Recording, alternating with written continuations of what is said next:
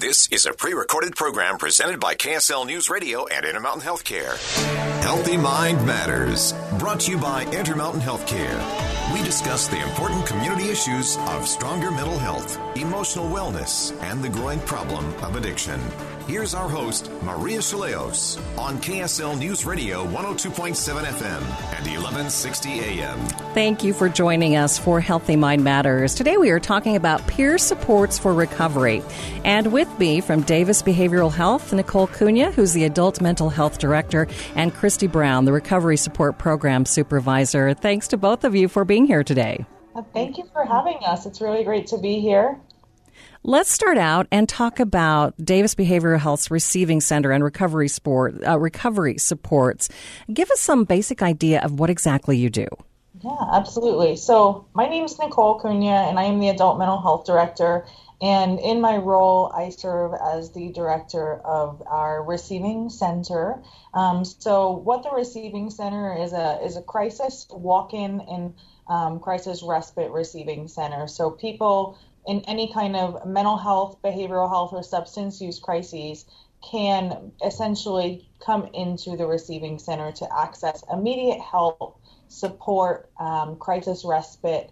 We offer some fantastic services to include medication-assisted treatment, ASAP evaluation by a therapist, and immediate engagement with recovery support specialists or peer support specialists. So that's a little bit about one component of the Receiving Center. One other component of the Receiving Center is that it is a pre-booking jail diversion site for law enforcement and also a crisis drop-off point for law enforcement. So law enforcement can bring people to the Receiving Center in lieu of charging them with a misdemeanor offense that's related to a substance use and mental health charge. And if they engage with the Receiving Center and continue to remain engaged with some kind of recovery or treatment for 60 days after they leave the Receiving Center, then no charges will ever be filed. So it's a little bit different than alternative diversion programs in that somebody coming to the Receiving Center may never actually see the charge for which they could potentially face, saving them, potentially thousands of dollars in court costs, fees, jail time, loss of employment or housing due to potentially being stuck in jail. So really kind of takes the jail out of the picture, gives people the alternative for treatment right away. Okay, Nicole, this is something I have never heard anything about. Is this a fairly new approach, a fairly new program? Yeah, so the Receiving Center is the jail diversion component, the pre-booking jail diversion component is the first of its kind in the country, which is really, really exciting. The Receiving Center at Davis Behavioral Health and the partnerships with the law enforcement agents in Davis County are relatively new. Most of them have been with us for about 6 months. Some have joined in the last couple of months, but ultimately, yes, completely new, kind of transforming the way that we approach law enforcement in the community and how they approach their constituents and giving them really the support and the help that they need. That's really an amazing program. I want to delve into that more in just a bit, but I want to talk first right now just about how COVID-19 is really impacting those people who are really struggling. And maybe, Kristi, you could help us out here. Talk about what is happening, what you are seeing, and how it's been different with COVID-19.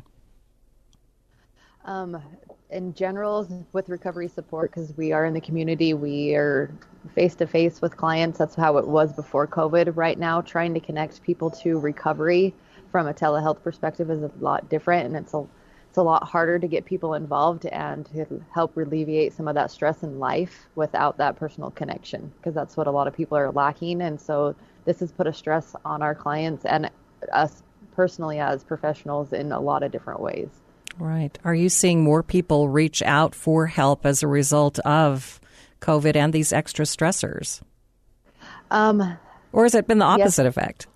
It's been kind of the opposite effect, actually. It's put more stress, and so people kind of just go back into their old coping ways. And so we have made it our mission to reach out more to our clients more telephone calls, almost daily telephone calls to a lot of people. We have groups every day of the week, but we've tried to make it that our mission to reach out to these individuals that are struggling a little bit more. And Nicole, go ahead. You can go ahead and weigh in what you've seen as well. Yeah, so absolutely across the board, it's become more challenging for our clients to really properly engage in their recovery stories. At the receiving center, it has created an additional barrier because we can't close this resource off to the community, but it can be somewhat challenging because the staff fatigue, the extended leaves of absence for COVID-type precautions. If somebody gets a headache or a fever or a sore throat, we can't have them at work. So it's really taken additional strain on that. We have what's referred to as a congregate care setting. So we have to take an incredibly high volume of precautions to include fever checks, symptom checks, essentially getting people into a stable and safe environment when they may be symptomatic or have had some type of exposure. We can't necessarily allow them to stay in an open bay dormitory congregate care setting. It's just been astonishing to see the strain that it's put on an already taxed resource system and also the strain that it's placed on our clients because so many of them were fragile to begin with and had limited adaptive coping, and now we are seeing this regression to really previous maladaptive coping skills as a result of the restrictions for services that kept them stable, kept them alive. So that's been really hard to witness and see and guide clients and staff through. Yeah, Kristi, explain what you say to those folks when you do reach out to them about the importance of really staying on track and doing what they need for recovery.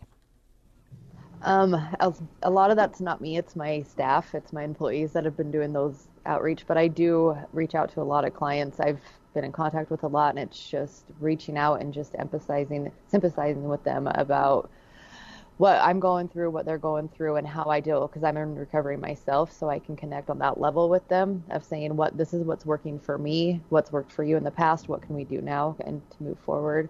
And kind of back on what Nicole's saying, like when we get people into the receiving center, even trying to transition them out to outside resources with their barriers that they're facing with COVID has been very difficult to try to get people into the right level of care and because they're so confined with the different I'm trying to find words. Sorry. No worries. Because they have guidelines with COVID too, and they can only accept so many people. The bed situation with like residential treatment is very scarce. So trying to get people in the right level, and especially housing, stable housing is one of the hardest things that we try to get people into. And how is somebody supposed to work on their recovery and move forward in any aspect without kind of stable housing? So that's been a huge barrier. I know that recovery is individual. I mean, it's very personal for each person, and what works is, individual as well. But is there something that we can take away from this time that really does work for everyone? Some advice that you guys would give to people who are struggling? I would say don't be afraid to reach out for help. I think that in many ways the community has rallied.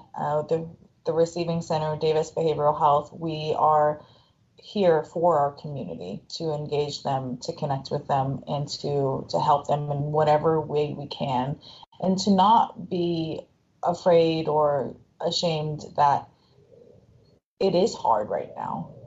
It's so challenging to see our friends and neighbors and ourselves really go through such a cultural, I would say, trauma. This has been quite a kind of catastrophe that's hit our community, and it's been so challenging in so many ways, but that don't be afraid to reach out for help. That's what we're here for. And, that's all I got there. Yeah. All I would have to add to that is that we're in this together. So let's get through this together and help each other. So. All right. It's not an individual problem. It's a community problem, and we're in it together. So, We need to take a break. Let's give the numbers for folks who need some resources. First of all, the phone number for the receiving center, 801-513-2800. And for other resources, 801-773-7060. And we'll be right back on Healthy Mind Matters.